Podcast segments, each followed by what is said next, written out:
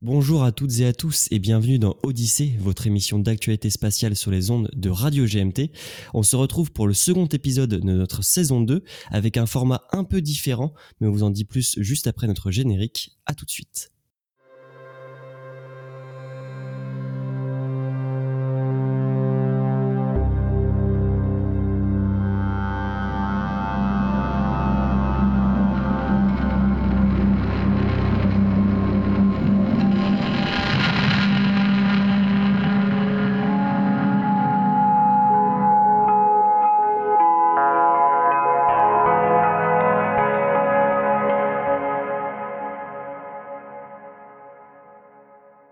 On se retrouve donc pour ce deuxième épisode de notre saison 2 déjà de Odyssée, avec une équipe un peu différente, mais j'ai quand même commencé par présenter l'éternel Thomas. Bonjour Thomas. Et bonjour, éternel, je ne sais pas, hein, parce que euh, à l'heure où l'émission sera diffusée, j'aurais pris un an dans la gueule. Mais, euh, et, écoute, mais écoute, euh, avec grand plaisir de vous retrouver aujourd'hui. notre Maxime international a quelque peu changé. Il a évolué en, en Faustin. Exactement, tu me fais une transition parfaite. Bonjour à toi, Faustin. Eh ben, merci, bonjour à tous. On espère que ça va. Tu te sens euh, prêt pour une émission d'actualité spatiale? Moi, ça va super. L'actualité spatiale, euh, très bien. C'est ton domaine. Est-ce que Simon t'a confortablement installé? C'est super, j'ai une petite chaise de table là, un petit verre d'eau, c'est super. On est prêt pour l'émission. Comme un Justement, pour te présenter, parce que le Thomas, les gens le connaissent en général, mais euh, ton lien avec euh, l'actualité spatiale Est-ce que tu t'y intéresses un petit peu? Est-ce que tu as vu des choses passer ou pas du tout? Alors, je m'y intéresse un peu, mais plus parce que je viens d'un domaine scientifique. Je fais de l'ingénierie, du coup, euh, forcément, on est voué dans quel domaine? là dans le médical. Ok. J'ai failli aller dans le spatial, mais ils m'ont pas pris. Ah, ouais, parce que le spatial, on sait que par contre, les places sont très chères. Je voulais faire l'imagerie. Le médical, euh, au final, il y a quand même des, des liens très forts. Ouais, ouais, ouais. Bah, le traitement, euh, traitement des images, euh, des données, du signal et tout, c'est ce qui m'intéressait vachement. Et... Ouais, puis les études justement sur les, les impacts, enfin l'impact médical de, des séjours en impesanteur, etc. Euh, enfin, il y a mmh. par exemple sur les astronautes qui passent six mois dans l'ISS, quelles ont été les modifications biologiques, physiologiques, etc. Des radiations, tout ouais, ça. par exemple. Donc bon, de toute façon, on y reviendra. qui travaille là-dessus à Toulouse. à fond. Ouais, c'est Belmedes qui est donc du coup, euh, c'est pas une filiale, c'est un, c'est plus ou moins un, un service du CNES, si je dis pas de bêtises. C'est un partenariat. service, c'est dans les, non, c'est un service, mais c'est des choix qui sont dans les filiales euh, CNES. Possiblement, ouais. En tout cas, ils sont directement rattachés au CNES. Tu connais peut-être le MEDES Non. Euh, c'est, je sais plus exactement. Le gros, c'est le gros. Alors c'est l'acronyme, je sais plus, mais en gros c'est l'hôpital un petit peu qui s'occupe de faire des expériences euh, sur le corps humain, sur tout ça, mais surtout ils ont de très gros liens avec le spatial. Ils ont notamment pas mal travaillé avec Pesquet sur euh, bah, l'évolution de son corps, euh, les ressentis avant-après, etc. Et puis ils ont envoyé plusieurs petites expériences aussi pour voir comment on pouvait mener en gros des recherches scientifiques médicales dans l'ISS, quel impact ça avait. Enfin bref, on y reviendra ah, peut-être sur notre émission, c'est hyper intéressant. J'en profite pour caler l'instant promo du moment. Si jamais tu t'intéresses au spatial et vous aussi, chers auditeurs, n'hésitez pas à aller vous abonner à horizon.actu sur Instagram pour tout découvrir du spatial. Voilà, je t'en Plus d'informations sur la page Instagram horizon.actu. Euh, voilà, on fait des pubs type télévision. merci beaucoup, euh, notre cher euh, commercial horizon.actu. Euh, on va commencer l'émission toujours par un peu la même chose, c'est-à-dire on va vous évoquer les quelques actualités qui ont eu lieu ces dernières semaines, voire derniers jours. celles qui nous ont le plus marqué, alors il y en a plein d'autres. Hein. On sait très bien que le milieu spatial, si tu déconnectes une semaine, t'as loupé mille trucs. Mais on essaye de vous faire un peu un tour d'horizon général. Alors là, vous nous excuserez, malheureusement, on va être euh, américano-centré pour une bonne partie. Euh, on va peu parler de tout ce qui est Russie, euh, Chine pour cette émission, mais on en parle en général assez souvent. je vais commencer, encore une fois, je suis pas du tout poli, par une, une actualité pas très étonnante, mais qui est bon. un peu triste, j'ai envie de dire, mais on le savait déjà, le retard du SLS, donc le Space Launch System, la prochaine fusée super lourde de la NASA et des États-Unis, qui devait poser des hommes et des femmes sur la Lune en 2024 a été officiellement reporté à 2025. C'est pas vraiment une surprise, mais ça a été euh, annoncé vraiment dans une conférence de presse de la NASA. Donc euh, on attendait ça parce qu'on savait que 2024 ça serait pas tenable. Euh, ils ont expliqué pas avec grande surprise, que le Covid a justement beaucoup impacté ce, changement de calendrier, mais aussi le procès qu'a intenté Blue Origin à la NASA en lien avec le programme HLS, donc HLS pour Human Landing System. En gros, ils ont fait un, un appel d'offres pour des entreprises pour le, la construction, la conception du module qui va poser les prochains astronautes sur la Lune, dont, enfin, auquel Blue Origin a répondu, et ils l'ont pas eu. Donc ils ont fait les enfants pas contents et ils ont euh, intenté à procès à la NASA euh, qui avait donné le contrat à SpaceX. Et donc du coup, ça a causé 7 mois d'arrêt total du programme HLS et donc ça se répercute, etc. Mais l'information principale, c'est que la date envisagée, disons l'année envisagée pour, reposer des hommes et des femmes sur la Lune, ça serait 2025 et plus 2024. Et pour l'instant, le premier vol, donc Artemis 1, euh, qui sera un vol non habité en orbite lunaire, est programmé pour février 2022. Il a déjà glissé, on espère qu'il glissera pas plus que ça parce que ça serait quand même, euh, ça commencerait à devenir problématique. Mais bon, euh, on était à peu près sûr. Maintenant, ce qui, la question qui se pose, et je laisserai peut-être Thomas réagir là-dessus, c'est que euh, les Chinois, eux, ils sont en train d'essayer d'aller poser des gens sur la Lune également, et eux, ils annoncent fin de la décennie 2020. Donc, si jamais il y a plus de retard du côté américain et que les Chinois, ils respectent plus ou moins leur calendrier, on va être sur une guéguerre à la Lune. type, type guerre froide quoi. Mais bon, toi, Thomas, t'as suivi un petit peu tout ça ou pas du tout? Ouais, ouais, j'ai suivi, bien sûr, mais euh, c'est vrai que ce, cet engouement pour la Lune, il revient comme on a un engouement pour Mars depuis quelques années. Et c'est hyper intéressant parce que c'est vrai que la Chine, ils sont hyper prometteurs sur leur projet. On sait qu'ils ont un, un calendrier bien cadencé, mais surtout que voilà, ils s'y tiennent.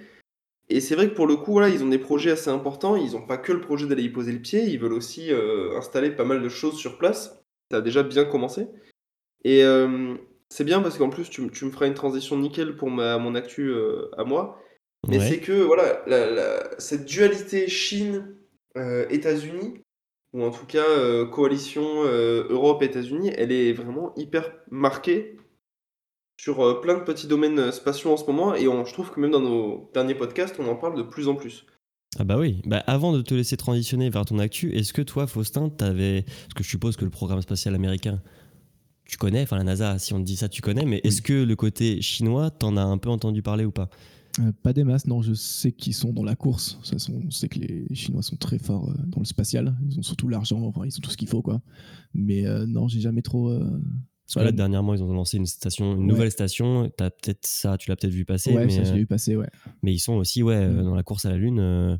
Bah, comme l'évoquait rapidement Thomas, ils veulent mettre une base lunaire, enfin euh, concevoir une base lunaire en lien avec les Russes. Bon là sur des horizons un peu plus lointaines mmh. certes, mais non ils sont ils sont bien euh, euh, bien lancés disons et je pense que oui Thomas tu vas pouvoir embrayer sur ton actu à toi qui concerne également ces deux ces deux pays. Oui, complètement. Merci Simon pour cette transition glissante comme du beurre. en effet, moi je suis tombé sur un projet un peu fou, mais qui me plaît beaucoup.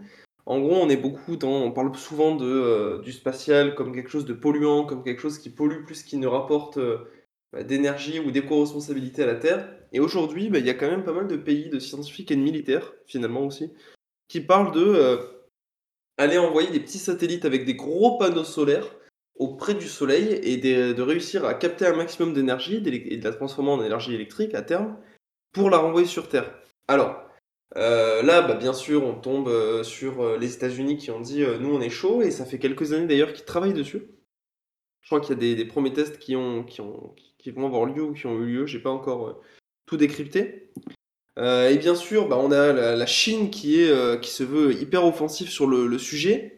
Et apparemment, il y a, de ce que j'ai sous les yeux, trois bases expérimentales dans le centre du pays où ils sont déjà en train de tester euh, la transmission de cette énergie parce que en enfin, le, principal problème qu'on va avoir avec cette nouvelle technologie, c'est de pas de capter cette énergie solaire, mais c'est de la rapporter sur Terre et de l'utiliser correctement.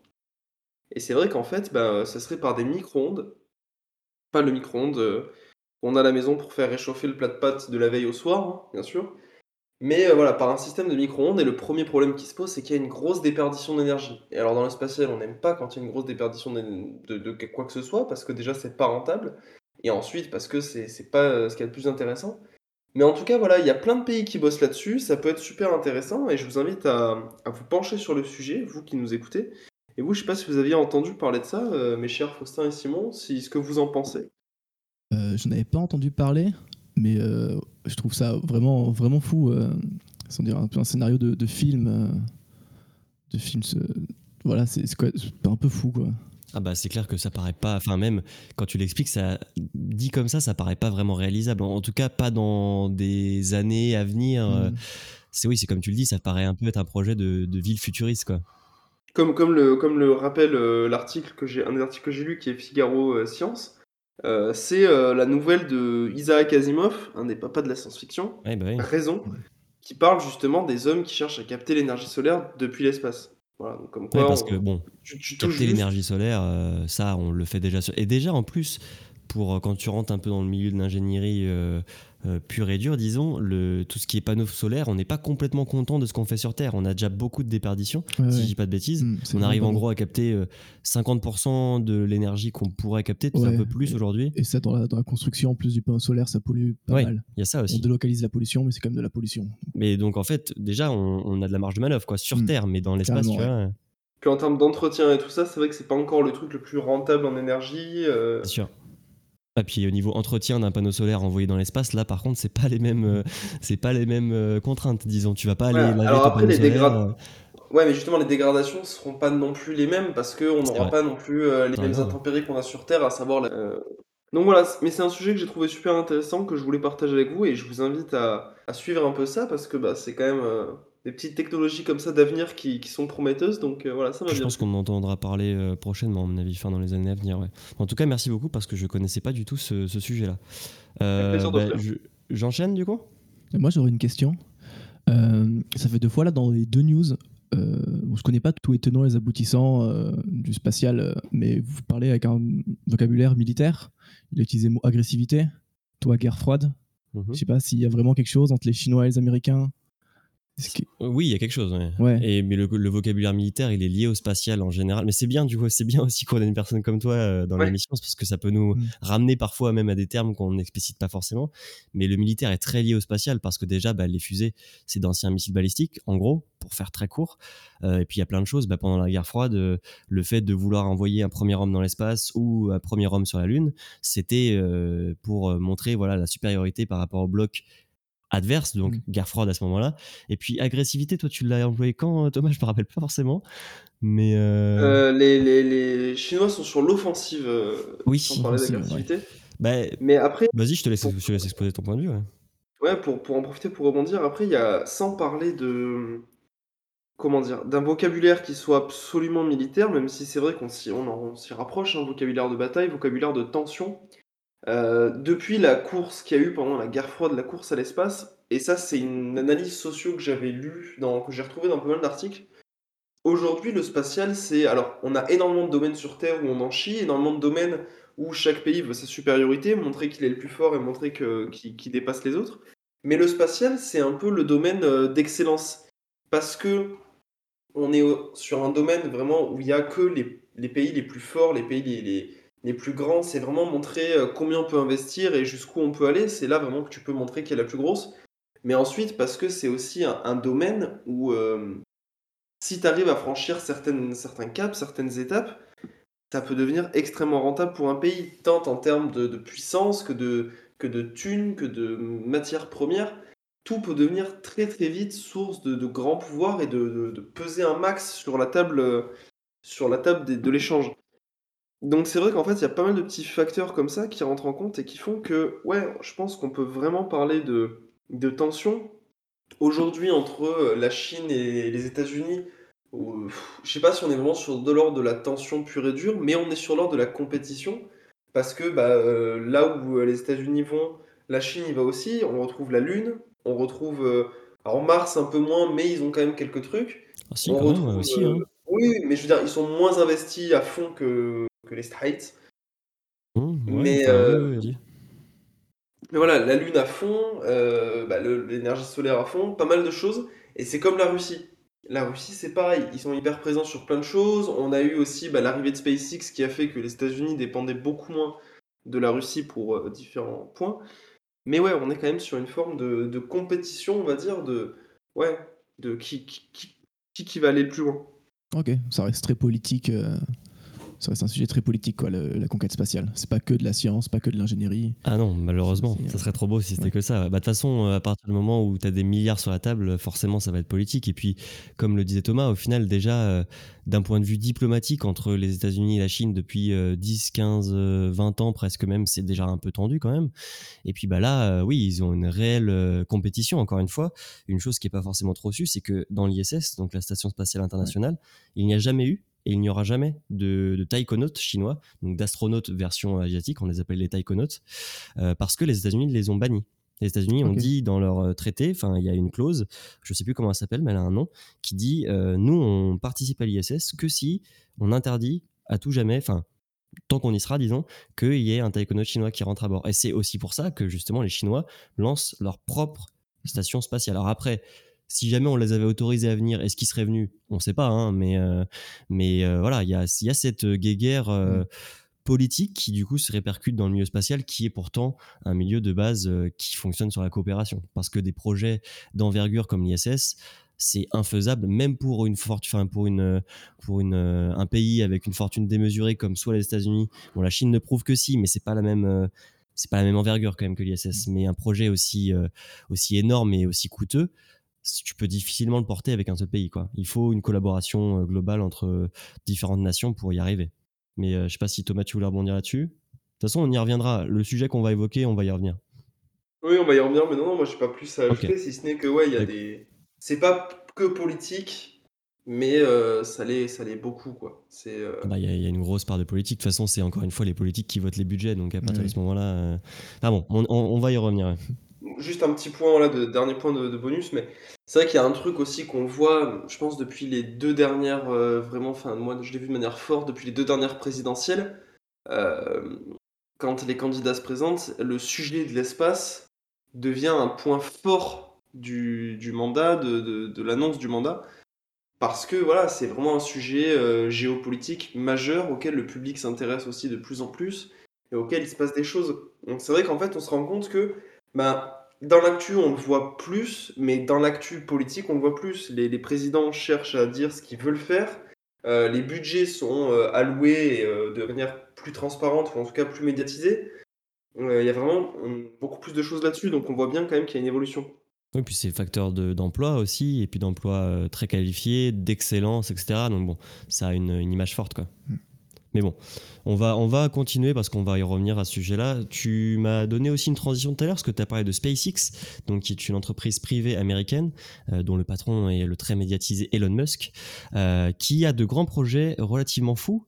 Euh, cette entreprise a beaucoup été décriée euh, euh, à son lancement en disant que c'était encore un milliardaire américain qui voulait essayer de créer sa propre fusée et que ça marchera jamais. Aujourd'hui, ils sont leaders du marché américain et parmi les leaders du marché mondial. Donc, on rigole un peu moins quand on évoque le nom de SpaceX. Et ils ont lancé depuis quelques années un autre projet fou qui s'appelle le Starship, qui est en gros la super méga fusée. Qui serait potentiellement la plus puissante du monde euh, euh, au moment où elle décollerait, ce qui n'est pas encore fait. Donc euh, on, on se garde un peu de réserve quand même. Mais là, le projet avance quand même relativement bien. Et euh, donc cette fusée qui s'appelle le Starship, il y a deux parties, deux étages comme on dit dans le langage des fusées. Euh, une qui sera le, la partie basse, qui est la plus grosse partie, qui s'appelle le Super Heavy, qui n'a jamais été testé encore pour l'instant entièrement. Et la partie haute, donc le second étage, qui sera le Starship, qui emmènera lui bah, de, du fret ou des éventuels humains. On en est encore très très loin, mais dans l'espace. Euh, et le Starship a fait ce qu'on appelle un allumage statique ou static fire en anglais le 12 novembre dernier, qui est un des derniers tests avant de potentiellement euh, tenter un lancement réel. En gros, le principe, tu allumes tes six moteurs, parce qu'il y en a six, euh, pendant une à deux secondes pour vérifier que tout le processus se passe bien, que euh, les flammes sortent de la bonne manière, qu'il n'y a pas de blocage à tel ou tel endroit, et que du coup, tu serais potentiellement prêt pour un, un allumage réel, pour un lancement. À savoir que le static fire, donc allumage statique, s'est bien passé. Il a duré, je crois, une seconde 30 environ.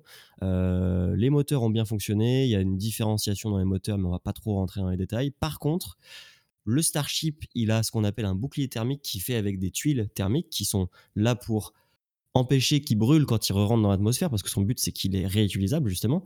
Euh, et quand il a allumé les moteurs, bah, il y en a quand même certaines des petites tuiles qui sont barrées. Quoi. On a vu, il en manquait, je crois, avant qu'il allume ses moteurs, 5 ou 6, bah, il en manquait le double une fois après. Donc ça peut paraître peu, parce que les tuiles, il y en a, je crois, plusieurs centaines, mais pour autant, un trou dans la carlingue, entre guillemets, c'est comme un avion à qui on enlève une petite partie de son, de son fuselage, ça marche tout de suite beaucoup moins bien. Donc, on a quand même des, incertitudes sur le fait que ce bouclier soit parfaitement prêt à rentrer sur Terre euh, euh, intact. Mais bon, c'est le processus avance et euh, la prochaine actualité pour le Starship, en tout cas, pas pour Super Heavy, ça serait un lancement orbital. En tout cas, on l'espère. Donc voilà, pas beaucoup plus de choses à dire là-dessus. Ça avance petit à petit. On connaît SpaceX. Et je vais enchaîner sur ma dernière actu, si ça vous va, qui est un truc un peu plus. À part si tu veux. Non? Ok.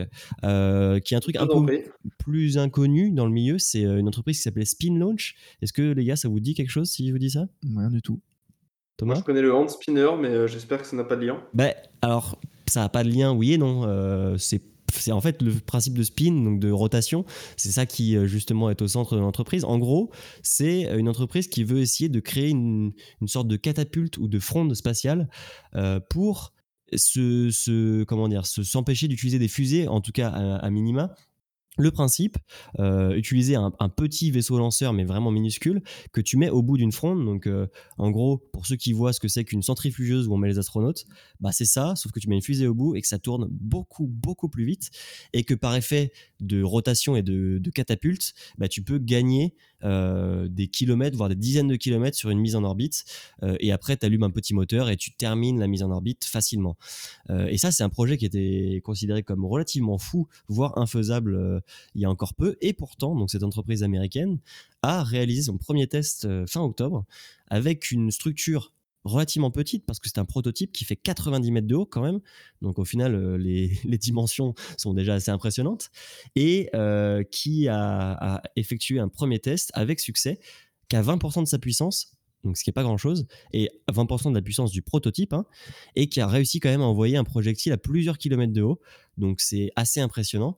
Et pour autant, ils ont dit que s'ils voulaient arriver à, euh, un dispositif capable d'envoyer en orbite euh, un missile ou une charge utile, euh, il faudrait qu'ils aient une structure trois fois plus grande. Et il faudrait qu'ils utilisent, à mon avis, ça ils n'ont pas précisé exactement, mais plutôt dans l'ordre des 60 à 80% de puissance plutôt que 20%. Mais, point qui peut faire un peu peur quand même parce qu'on sait très bien que euh, c'est beau de tourner vite, mais ça, ça amène des G, comme on appelle ça, donc des, des, facteurs d'accélération et de poids. Euh, et là, on est sur des facteurs où c'est plusieurs milliers de G que prennent les charges utiles et les, les ogives qui sont mis euh, au bout de, ce, de cette fronde. Donc, je pense que déjà, on oublie d'envoyer des humains, très clairement, ça c'est à peu près sûr, à peu près sûr. Comme disait euh, euh, Alexandre Astier dans les conférences, il passerait de l'état solide à l'état gazeux en, quelques secondes. Mais par contre, même pour de la bouche. bah ouais, ouais je, l'ai vu venir. Mais même pour une, un satellite, prendre plusieurs milliers de G pendant quelques secondes euh, et après être catapulté, je suis pas sûr qu'ils résistent tous. Après, le, on peut envoyer, des, on peut envoyer plein de petits cailloux dans l'espace. Ouais, super. Et encore, je suis sûr qu'à Caillou, ça devient du gravier hein, à plusieurs Ils ont réinventé un système de catapulte. Non, mais c'est cool. Bah, de front plutôt que catapulte, mais voilà, c'est une innovation un peu inattendue, j'ai envie de dire, mais euh, pourquoi pas Je sais pas si tu avais entendu parler de ça un petit peu ou pas du tout. Pas, du tout, mais ouais, ça révolutionnerait un peu le, le domaine en soi. Bah écoute, c'est une nouvelle façon de faire. Hein. Ça avait déjà été évoqué, enfin, il y a eu des. Euh, des gens qui avaient prototypé ça en disant ouais ça pourrait marcher, bah, eux l'ont fait. Donc voilà, je vous en parler. Et écoute, bah, je te laisse, euh, mon cher Thomas, présenter la dernière actu avant de passer à notre sujet euh, grand forme.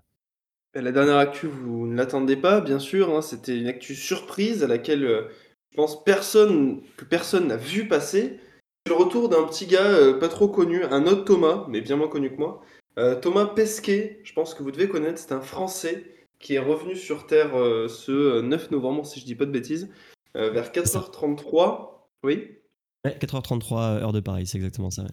Voilà. Il est revenu sur Terre euh, à bord de la, de la, capsule Dragon avec laquelle il était, enfin, avec laquelle il était monté là-haut. Et donc, euh, bah, il a premier amérissage d'ailleurs pour lui, parce que la première fois c'était sur Terre. Et donc, bah, tout s'est bien passé. Il est en vie. tout s'est bien passé. Il est en vie, mais il y a quand même eu un petit truc bizarre au moment de la descente avec les parachutes Ouais, c'est, ils, ont, ils ont vu un petit truc vert à quatre pattes qui a commencé à ronger les cordages.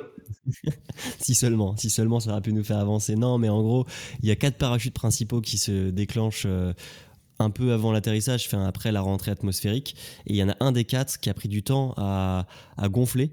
Et donc, du coup, qui au début ne freinait pas assez. Alors après, s'il y a quatre parachutes, c'est pas pour rien. C'est ce qu'on appelle de la redondance. Donc, c'est-à-dire que on se permet, s'il y en a un qui vraiment foire complètement, ben, les trois autres suffisent.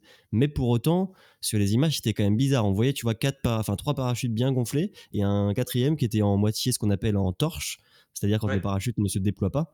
Et euh, il a fini par se déployer, mais avec du retard, en fait, ce qui a amené Roscosmos, donc Roscosmos, c'est l'agence spatiale russe, euh, à dire bah les gars, va falloir que vous nous expliquiez pourquoi ça a fait ça, parce que sinon on n'enverra jamais d'astronautes russes sur votre capsule. Donc SpaceX et la NASA ont expliqué, etc. Ça a l'air de s'être calmé, mais il y a quand même des gens qui ont dit euh, c'est normal ça? Et c'est en mode non, c'est pas trop normal, mais vous inquiétez pas, il y, avait, avait les trois autres quoi. Mais bon, que je te laisse continuer, c'est vrai qu'il est arrivé en bonne santé. Voilà. Non, non, mais euh, il a ensuite, je crois qu'il a été rapatrié en Allemagne où il a subi euh, différents euh, tests médicaux et tout ça. À Cologne, au Centre européen des, astronautes, on ne, le citera plus. Et puis ensuite, bah, il, se, il, a, récupéré, il récupère doucement pour des congés bien mérités. Mais voilà, je crois qu'il va bien. La récupération est compliquée, physique, comme on peut s'y attendre. Mais là, encore une fois, je vous invite à aller voir. Il a donné différentes interviews, il a fait différents retours et tout ça. même sur ses réseaux, on a pas mal de petites choses assez sympas euh, à découvrir avec lui. Bah, je sais pas toi, mais je l'ai trouvé plus en forme et plus. Euh, il a récupéré beaucoup plus vite que lors de son premier, euh, son premier retour. Je sais pas si tu te rappelles un... peu de. Ouais, il était, il était... moi je me souviens, je me suis fait la, même réaction.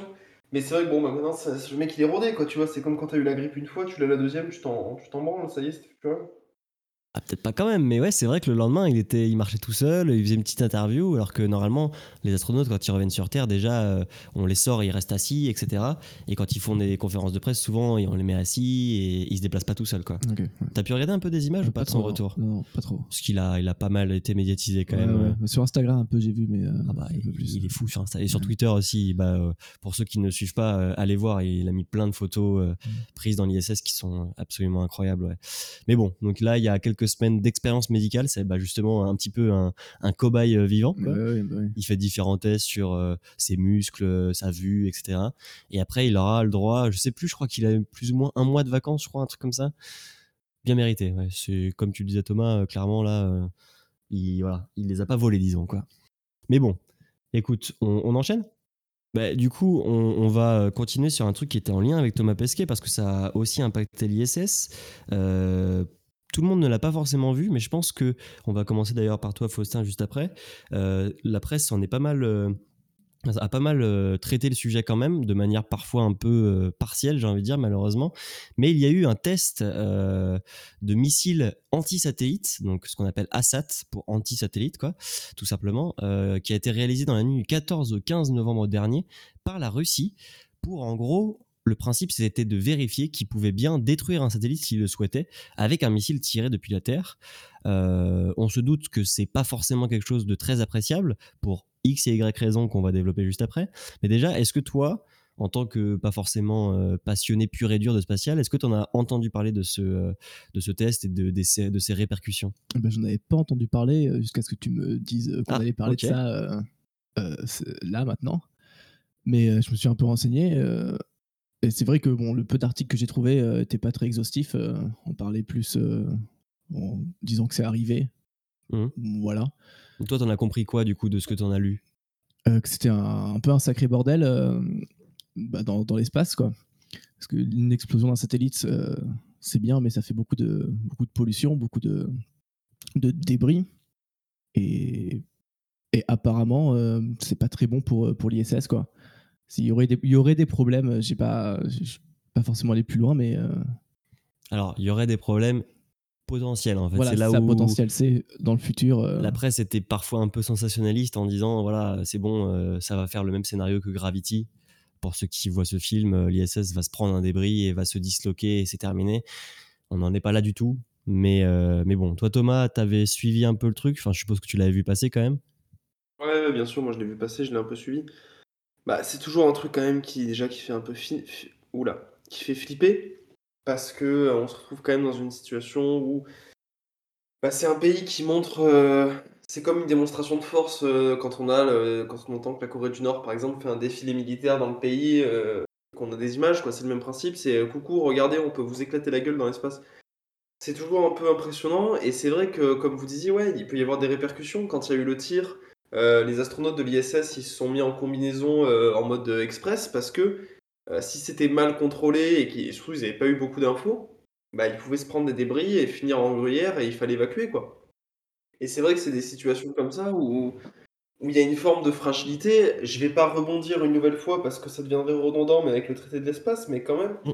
Bah, justement. Hein. Dans le traité, voilà, dans le traité de l'espace, il est quand même dit que euh, y a, on n'est pas censé euh, amener d'armes dans l'ISS, que la valeur phare c'est la coopération, c'est aussi la transparence de l'information. Ça, c'est un état de fait. C'est que au niveau des expériences, des tests et tout ça, les pays sont censés communiquer avec les autres. Et puis l'idée, c'est de pas amener des armes, quoi. C'est de pas faire exploser le matos de l'autre. On est plutôt sur des valeurs de respect. Des armes, ils ont balancé une arme du sol à l'espace, quoi. Donc ça rentre pas dans l'espace, je sais. Non, mais, euh, mais, c'est là-dessus qu'ils jouent. Hein. C'est là-dessus qu'ils jouent, mec. Hein. Bien. Ouais, non, mais ils jouent pas sur grand-chose. De toute façon, il y a personne qui contrôle. Soyons honnêtes. Mais ça, il y a aucun, y a aucun. Enfin, c'est surtout le, c'est surtout le fait de dire que là, il y a du matériel en jeu, mais il y a aussi des, des êtres humains, euh, des vies, que euh, bah, justement un test, oui, mais pas encadré comme c'est le cas. ça pose quand même plein de questions. Euh, maintenant, on sait qu'il y a euh, bah, tous les pays, hein, tous les pays du spatial qui bossent sur des missiles, euh, sur des missiles antisatellites, sur des, des missiles sol-espace de manière assez régulière. Et on sait que ça existe. Mais c'est vrai que voilà, là, c'est encore un petit coup de massue à l'arrière du crâne. C'est ouais, moi ça, moi ça me fait chier perso. Ça me fait chier parce que bah, déjà qu'on a des problèmes. En plus, le sujet du spatial est souvent lié à la pollution, aux dégâts, aux choses comme ça. Et là, clairement, ça Là, je veux dire, il n'y a pas d'argument contre, quoi. On peut pas dire ah non, euh, c'est legit, euh, tout va bien et. Non, je veux dire, ça fout juste la merde en fait. Tant sur le plan géopolitique que juste sur le plan euh, tout en fait. Moi, ça me casse les couilles. Comme tu le disais, en plus, la transparence, elle est hyper importante. Et encore une fois, là, ça, on l'a appris. Enfin, ça a été confirmé par les Américains qui, sur leur radar, ont détecté en fait des débris qu'ils ont pu retracer en, rétro-engineering, etc., pour, euh, comme étant un satellite. Donc, on donne son nom, c'était le satellite Cosmos 1408 euh, ou 1408, euh, qui faisait quand même 2 tonnes de bousin. Hein. donc, quand tu l'éclates, ça fait. on a recensé pour l'instant plus de 1500 débris, mais d'une taille qui nous permette de les voir. En fait, il y en a plein qui sont beaucoup plus petits et qui sont extrêmement dangereux également. Et c'est un satellite qui a été lancé en 1982 et qui était plus utilisé depuis des décennies. Donc, c'est très problématique. Alors après, un point important, les Américains ont pas mal euh, décrié ça, justement en disant que c'était n'importe quoi, etc. Mais euh, eux, ce genre de test-là, ils l'ont déjà fait euh, il y a quelques années. les Indiens l'ont également fait. Et les Chinois aussi. Les Chinois l'ont fait et ils l'ont fait, je crois, en 2017, si je dis pas de bêtises. Ça à revérifier, mais les débris causés par le, le test chinois, pour certains, sont encore de l'espace. Donc, c'est quand même très problématique. Les essais américains, certains nous diront, ils l'ont fait à une altitude beaucoup plus basse que celle euh, de l'essai russe. Et donc, les débris sont rentrés sur Terre rapidement et n'ont que peu posé problème, disons. C'est plus ou moins vrai, et encore, mais c'est pas une raison. C'est un peu la justification à la cour en mode oui, mais nous, euh, nous on n'a pas été dangereux pour l'ISS, et, etc. Mais en mode, mais c'est pas pour autant que tu as le droit de le faire, en fait. Et le pire dans ce que tu disais, Thomas, c'est vrai, euh, il n'y a pas de loi qui, est vraiment. Euh, comment dire, qui empêche les, nations de faire ça. Et pourquoi il n'y a pas de loi comme ça? Parce qu'il y a eu plusieurs projets, euh, des, surtout des agences spatiales, donc NASA, ESA, etc. Tout simplement parce que le gouvernement américain et le gouvernement chinois, mais surtout les Américains, ont toujours mis leur veto. Ont toujours dit non, c'est mort, on votera pas cette loi pour l'interdire. Pourquoi? Enfin, je sais pas, mais vas-y. Ouais, non, non, c'est vrai que c'est assez étrange euh, qu'il n'y ait aucune organisation qui régule ce genre de choses. sachant que des potentiels scénarios catastrophes dus aux débris autour de la Terre, euh, ça a été théorisé euh, dans les années 80 par, Kessler. Exact, bah ouais. L'effet Kessler, ouais. Euh, donc, bah si tu, si tu veux le développer, parce que pour que les gens qui connaissent pas forcément. Ouais, bah, très rapidement, quand il y a des débris autour, qui gravitent autour de la Terre, bah, plus il y en a, plus il va y en avoir, c'est exponentiel.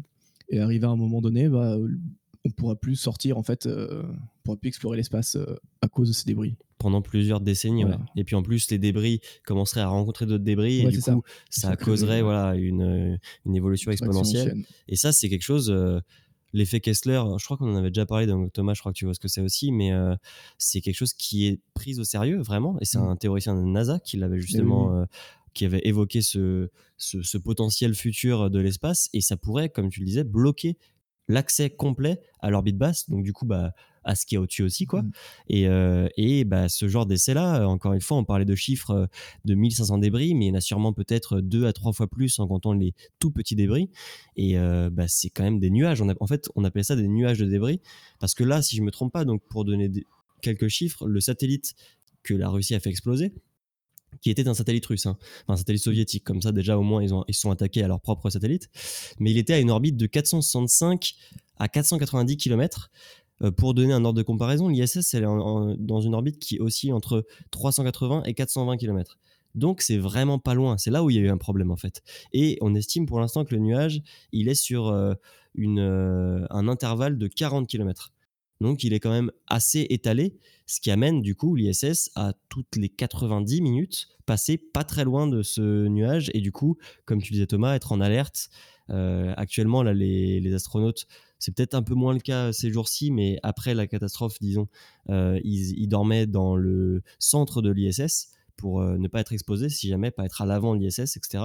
Et si vraiment euh, c'est problématique, ils iront carrément euh, se réfugier dans leur vaisseau pour pouvoir partir à n'importe quel moment.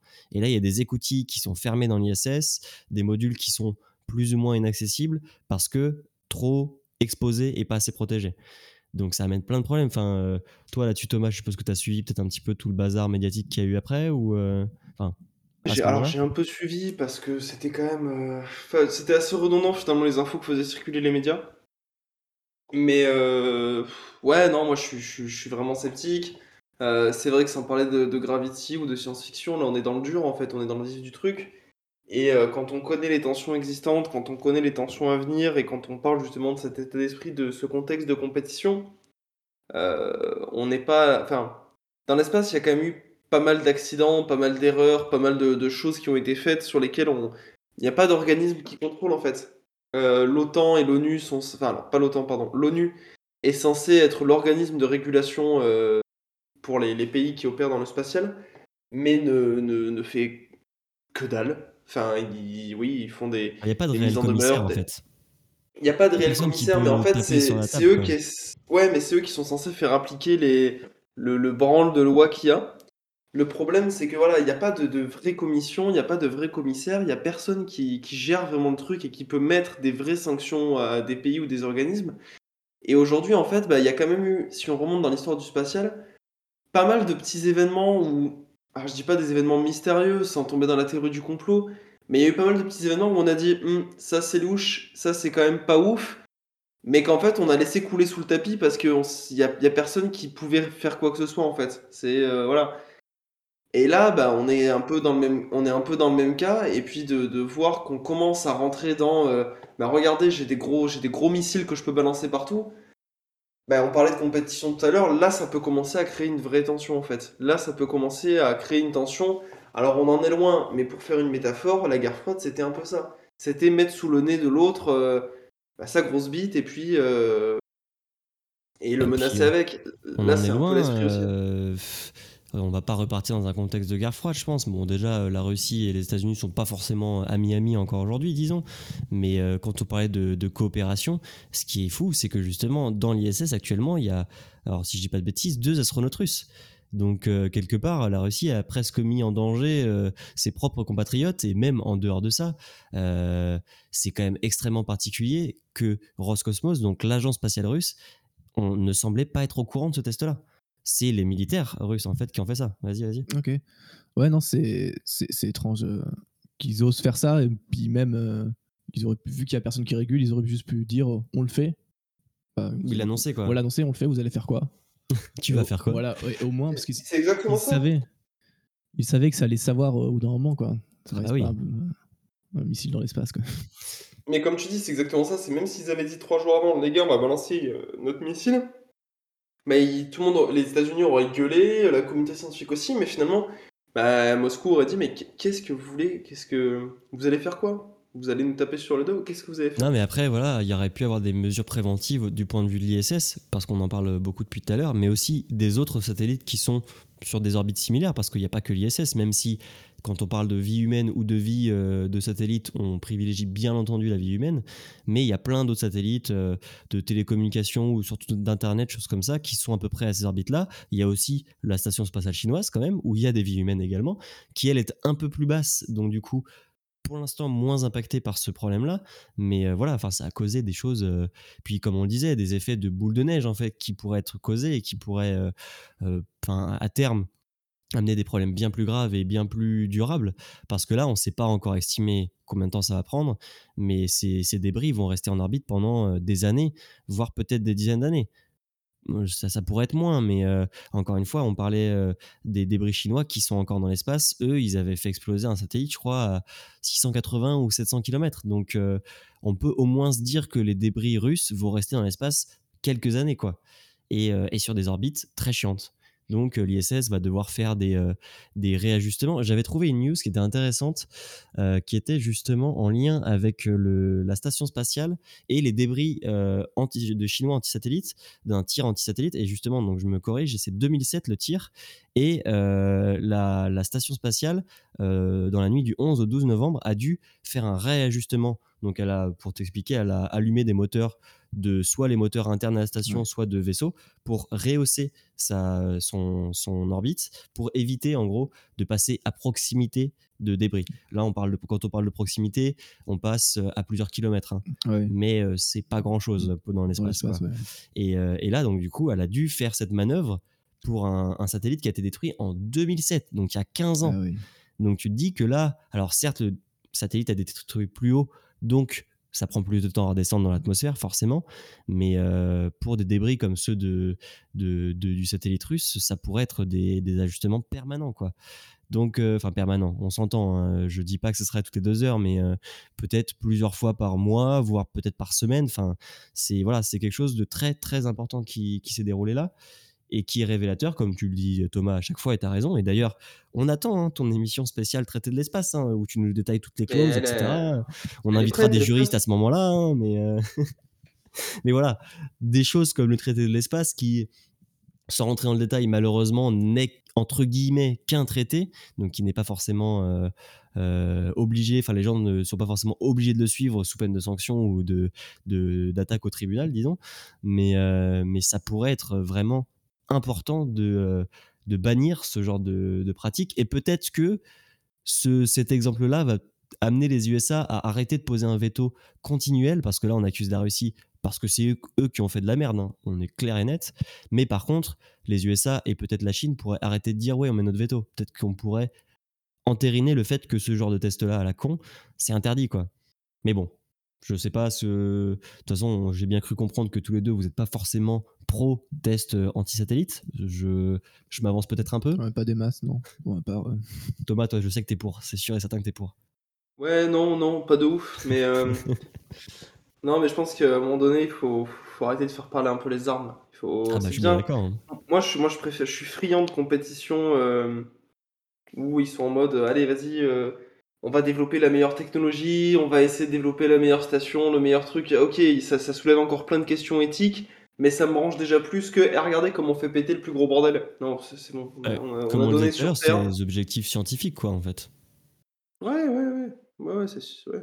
Ou, ou, même pas scientifique, ou euh, de poser éventuellement un humain sur la Lune, par exemple. Pourquoi pas Ça, c'est quand même symboliquement parlant, c'est euh, un objectif intéressant sans être militairement euh, quelque chose de déplorable, quoi, disons. Mais bon, en tout cas, on risque d'en entendre parler à nouveau parce que les répercussions sont loin d'être finies. Euh, on souhaitait juste faire un petit point par rapport à ce qu'a pu dire parfois la presse. Euh, L'ISS n'a pas été touché, aucun des vaisseaux n'a été touché. Euh, les astronautes vont bien. Certes, ils ont dû réorganiser tout leur planning de la journée qui est carré à 5 minutes près et par moment dormir à d'autres endroits que ceux dans lesquels ils dorment d'habitude, etc. Mais tout le monde va bien, il faut se calmer, c'est pas Gravity, mais pour autant, c'est quand même quelque chose de, bah, de grave, clairement, de vraiment très grave, et euh, qui pourrait, qu'il va falloir suivre dans les prochains mois, voire années, pour que ça pas que ça pose de problèmes réels par la suite de même sur des satellites encore en cours d'utilisation quoi. Je sais pas si toi, par exemple, là, après ce qu'on en a pu en dire, est-ce que tu comprends un peu mieux la situation, Faustin, ou est-ce que, est-ce que tu as des réflexions un peu sur, sur ce, que, ce qui peut se dérouler justement à ce niveau-là? Des réflexions. Est-ce que tu voilà, mmh. comment tu te positionnes par rapport à ça en général? Moi, je pensais aussi, voilà, on, parlait de l'effet Kessler, mais aussi de la, en soi de la, pollution de, de l'espace, en tout cas qui est autour de, autour de la Terre qui est quand même assez, désastreux, on peut le dire, à force d'envoyer des choses ou de faire exploser différents satellites. Mais je pense aussi, par exemple, euh, bah, ce bon vieux Elon Musk qui a balancé une Tesla dans l'espace. Alors, elle n'est pas en orbite terrestre, mais oui, il a balancé une Tesla dans l'espace. ça, c'est sûr de choses comme ça qu'on peut éviter peut-être. Euh, ça sert pas à grand chose. Oh, ça sert à rien, mais on peut le dire. Et, voilà, il faut, faut peut-être aussi préserver euh, l'espace qu'on a, en tout cas. Non, mais oui, c'est sûr. Hein. C'est absolument certain. Toi, Thomas, comment tu le perçois, justement? Ah bah moi, le, sujet de la pollution de l'espace, on en a déjà pas mal, euh, pas mal parlé aussi. Hein. Mais c'est vrai que je pense que oui, il y a des choses qui, sont vraiment à développer, qu'il y a des choses qui servent à rien, et il y a des choses où on peut vraiment faire mieux, quoi. Et puis il y a des choses, parce qu'il faut aussi voir un peu le côté positif, il y a des choses qui sont en cours de développement pour justement aller vers un processus de dépollution. C'est une bonne chose. Ça va malheureusement pas très vite, euh, et, on pourra en reparler, euh, on l'a déjà plus ou moins fait, mais faire un dossier un peu plus précis dessus. Mais il y a aussi voilà, cette volonté, on a quand même bien pris conscience que, en tout cas, l'orbite terrestre, euh, on avait bien foutu le bordel et qu'il était peut-être temps de commencer à limiter la casse, voire même réparer un peu ce qu'on peut. Mais, mais voilà, c'est un sujet hyper important. Et puis, tu l'as apporté, l'effet Kessler dont on parlait, bah, c'est une limite un peu floue où on ne sait pas quand est-ce qu'on va dépasser ce point-là et euh, quand est-ce que bah, du coup le point de retour sera, sera atteint. Quoi. Mais bon, je sais pas si, je pense qu'on a bien développé sur ce sujet-là. C'était un peu l'actualité qu'on voulait évoquer avec vous pour apporter d'autres éléments. Le fait que voilà, c'est pas unilatéral. La Russie a fait de la merde, certes, mais il y en avait d'autres avant qui avaient fait de la merde et ça n'a pas été les premiers, enfin ça n'a pas été les derniers pour gueuler en disant c'est inacceptable, mais les gars, vous l'avez fait également et c'est vous qui mettez un veto, donc on se calme. Et aussi quand même faire un petit point pour dire il euh, n'y a pas de mort dans l'ISS. La station va pas être évacuée et euh, abandonnée, mais ça a quand même euh, réellement fait peur à beaucoup de gens et ça continue d'être d'être suivi de très près. En tout cas, les gars, si vous avez rien à rajouter, moi je veux vous remercier d'avoir passé cette émission avec moi, enfin avec nous d'ailleurs. C'était très cool bah, de vous avoir encore une fois. Bah oui, merci.